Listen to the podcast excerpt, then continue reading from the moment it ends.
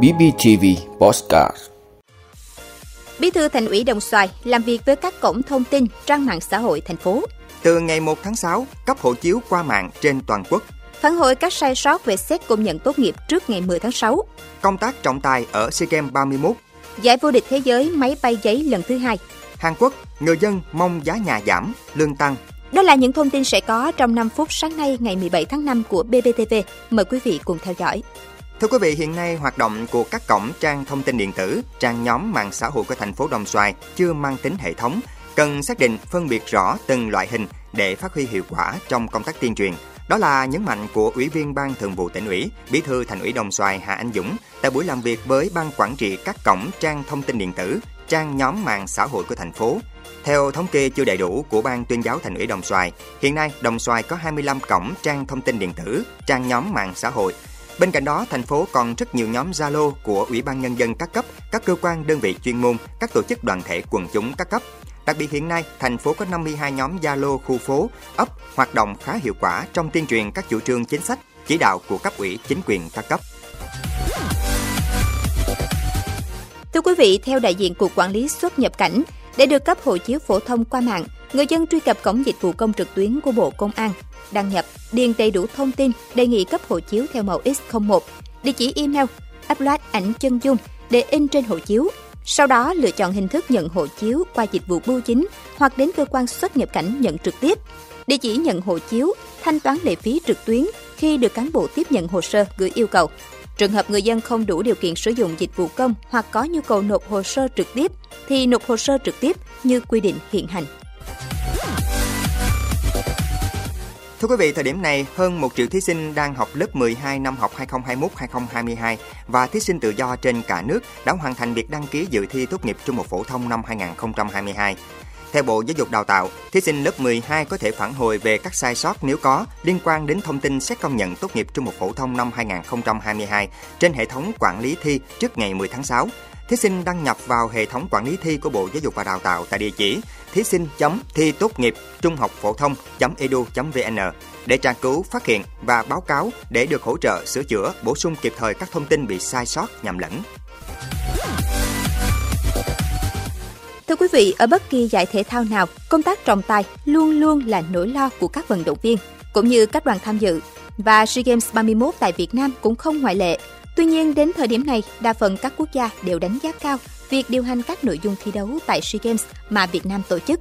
SEA Games 31, sự kiện thể thao lớn nhất Đông Nam Á, quy tụ đầy đủ 11 quốc gia trong khu vực với khoảng 7.000 vận động viên tham dự.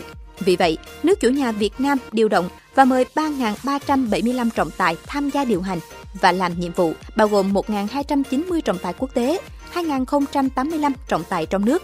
Ngoài ra, ở các bộ môn thi đấu, Ban tổ chức SEA Games Việt Nam còn thành lập ban giám sát trọng tài nhằm đề cao tính công bằng, sự minh bạch trong chấm điểm hay quyết định kết quả thi đấu. Khác với những kỳ đại hội khu vực trước đây, nơi công tác trọng tài luôn để lại những nỗi ám ảnh, những dấu hỏi từ giới chuyên môn, các đoàn tham dự, nhất là ở các môn mang tính biểu diễn. Kỳ SEA Games 31 mà Việt Nam đăng cai được bạn bè quốc tế đánh giá cao về công tác trọng tài. Bất kỳ nước chủ nhà SEA Games nào cũng mong vận động viên thi đấu thật tốt. Tuy nhiên, Việt Nam không tranh huy chương từ sự bất công, thiên vị. Đó cũng là một thành công lớn trong kỳ SEA Games đang tưng bừng diễn ra và điều đó đã và đang giúp Việt Nam đẹp hơn trong mắt bạn bè quốc tế.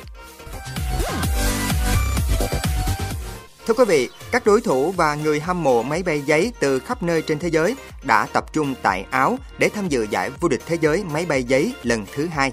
Nhiệm vụ của các thí sinh là gấp một tờ giấy A4 nặng 100 gram thành máy bay và phi chiếc máy bay giấy đi xa nhất có thể hoặc bay trong không trung lâu nhất có thể.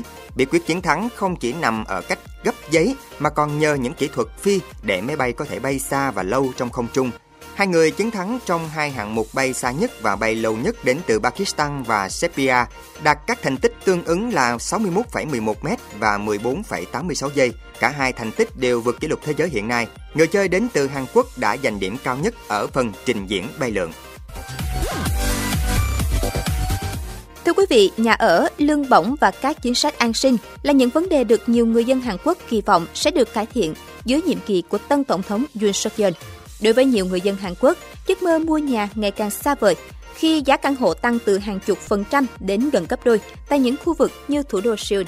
Theo dữ liệu của cơ quan nghiên cứu Korea Real Estate Board, giá nhà trung bình tại khu vực Seoul đã tăng từ 341 triệu won, tương đương 274.000 đô la Mỹ vào tháng 5 năm 2017, khi cựu tổng thống Moon Jae-in nhậm chức, lên 626 triệu won, tương đương 500.000 đô la Mỹ vào tháng 3 năm 2022. Còn giá căn hộ ở Seoul, loại bất động sản được tìm mua nhiều nhất tại Hàn Quốc, cũng tăng từ 600 triệu won lên 1,2 tỷ won, gần 1 triệu đô la Mỹ.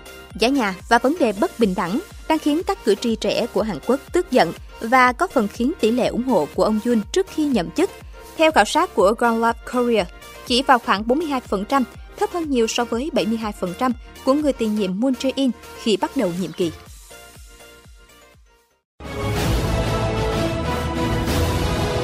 Vị đã luôn ủng hộ các chương trình của Đài Phát thanh truyền hình và báo Bình Phước. Nếu có nhu cầu đăng thông tin quảng cáo ra vặt, quý khách hàng vui lòng liên hệ phòng dịch vụ quảng cáo phát hành số điện thoại 02713 887065.